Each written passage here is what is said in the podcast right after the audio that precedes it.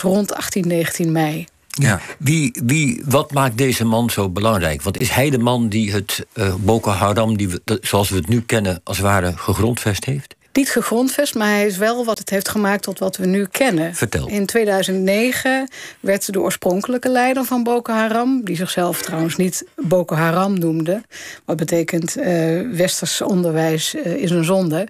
Zij noemde zichzelf uh, de toegewijde voor de verbreiding van het woord van de profeet en de jihad. Um, en die man, Um, was een stuk uh, gematigder. Die begon eigenlijk in, uh, in de, de, jaren negentig al uh, het woord te verkondigen, zal ik maar zeggen. En die had een hoop volgelingen die in het bos in het Noordoosten op een dieet van dadels en rijst vooral de Koran onderwezen en aan elkaar voorlazen. Ja, maar nog niet met geweren op pad nog gingen? Nog niet met geweren, nee. Eigenlijk um, pas um, 2005, 2006 zijn ze verkast. Ze zijn ze verdreven um, uh, uit het bos en zijn ze verkast naar Maiduguri, de hoofdstad van um, uh, de provincie Borno in het noordoosten van Nigeria. En toen waren ze alsnog redelijk gematigd, kregen ze steeds meer volgelingen. En langzamerhand vond de politiek ze ook een beetje lastig worden. Dus die begonnen er een beetje met een schuin oog naar te kijken. En uh, ze werden zelf, kregen ook een beetje meer spatjes. In die tijd is ook Shekau uh, daaraan toegevoegd. Die woonde, is geboren niet heel ver, 200 kilometer van, uh, van. Um, maar vooralsnog waren ze nog altijd...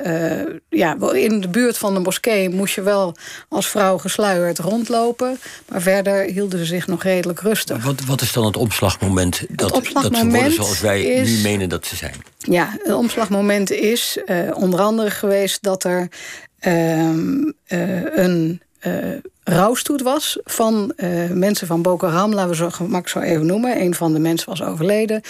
En de politie wilde dat ze helmen droegen op de motors. Ze ging vooral met, met motorfietsen achteraan. En dat wilden ze niet. En toen is de politie daar heel hard tegen ingegaan. Dat was in 2008. En daar is eigenlijk uh, de, de weerstand tegen begonnen. Toen is die oorspronkelijke leider, uh, Muhammad Yusuf, uh, ook opgepakt. En die is in gevangenschap overleden. En vervolgens heeft het overgenomen. En Chekau die heeft het totaal uh, geradicaliseerd en veel gewelddadiger gemaakt dan uh, Yusuf ooit was. Ja, want wij kennen het nu als organisatie die uh, honderden meisjes ontvoert, dat soort dingen. Ja. Dat is, en allemaal vreselijke moordpartijen aanricht. Ja. Dat is toen begonnen? Dat is toen begonnen. Die omslag is toen begonnen. En aanvankelijk was het nog uh, uitsluitend gericht op de autoriteiten, op het leger en de politie en uh, politici. En in feite, uh, vrij veel Nigerianen vonden dat wel prima. Uh, het is eigenlijk pas misgegaan uh, voor het gevoel ook van veel Nigerianen toen ze zich ook op burgers gingen richten. Zonder aanzien des persoons aan, overigens. Want uh, zowel kerken als uitgaande moskeeën als markten die werden getroffen. En voor de goede orde, er zijn meer moslims overleden en op de vlucht door Boko Haram dan christenen. Ja. Dus het, het maar, treft iedereen. Want, want vertel even die man die dus de leiding over heeft genomen toen. Ja. waar, waar kwam die vandaan? Wat was dat voor man? Ja, we weten eigenlijk niet zo heel veel van hem. We weten niet eens precies wanneer hij geboren is. Het is niet zo ongebruikelijk in het noordoosten van Nigeria... waar bijvoorbeeld analfabetisme heel groot is. En uh, niet echt een gemeentelijke burgeradministratie is of iets dergelijks. Dus tussen 65 en 75 uh, geboren in Shekau, dat dorpje op 200 kilometer van Maiduguri. Um, en daar wel uh, natuurlijk ook onderwezen in de Koran. Maar eigenlijk begint zijn geschiedenis pas met het moment dat hij um, Mohammed Yusuf uh, ontmoet en zijn rechterhand wordt. En als hij het overneemt, uh, ja, dan, dan krijgen wij hem dus hier in, het, uh, hier in het Westen pas in de gaten. Ja, de, ik begrijp uit jouw woorden eigenlijk dat je zegt is een geschiedenis van, die, van Boko Haram. In het begin worden ze best ook gesteund door het volk... omdat ze misschien als vertegenwoordiger... Gewoon een, een secte, een, een islamistische zijn. secte zonder geweld. Dat ja. extremiseert. En, en hoe gaat het nu verder? Deze man is dood. Wat gaat er gebeuren? Gaat de club die, die zeg maar banden met IS heeft... gaat die het overnemen? Wat, wat is de toekomst? Wat voor scenario kunnen we verwachten? Kijk, Boko Haram is natuurlijk een guerrilla-organisatie. En um, wat Shekau vrij snel heeft gedaan, is er een cellenstructuur van maken. Dus hij was echt niet degene die de lakens uitdeelde bij Boko Haram. Er waren een hoop mensen die ehm, gewoon op eigen houtje deden, maar zich wel dan affilieerden met uh, Boko Haram.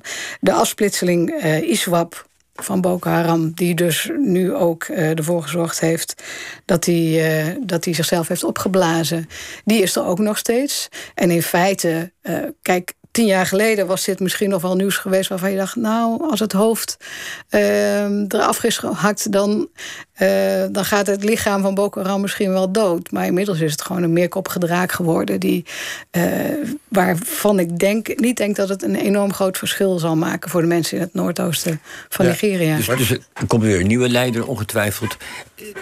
Wat deze week ook in het nieuws was. Uh, jij, toen ik jou daar net op de koffie op aansprak, zei: ja, maar het is elke week gebeurd dat. Uh, stond dat er een groepje bandieten 300 meisjes heeft uh, ontvoerd weer, net als Boko Haram dat destijds deed en misschien nog steeds doet. Hebben zij een trend gezet? Ja. Dit, dit, zijn gewone bandieten, of ik weet niet wat gewone bandieten zijn, maar dit zijn in ieder geval niet specifiek terroristen, blijkt uit het nieuws. Hebben zij een trend gezet? Storten, hoe moeten we daar naar kijken? In zekere zin wel. De meisjes van Chibok herinneren mensen zich natuurlijk wel in 2014, toen er 276 meisjes zijn ontvoerd. Um, inmiddels is dat gewoon, gewoon zeg ik, is dat een verdienmodel geworden in bijna heel Nigeria. En zijn er gewoon een hoop bandieten die op die manier hun geld verdienen. Uh, mensen ontvoeren. Er worden ook mensen op huwelijksfeesten ontvoerd. Uh, jongens worden er ook ontvoerd.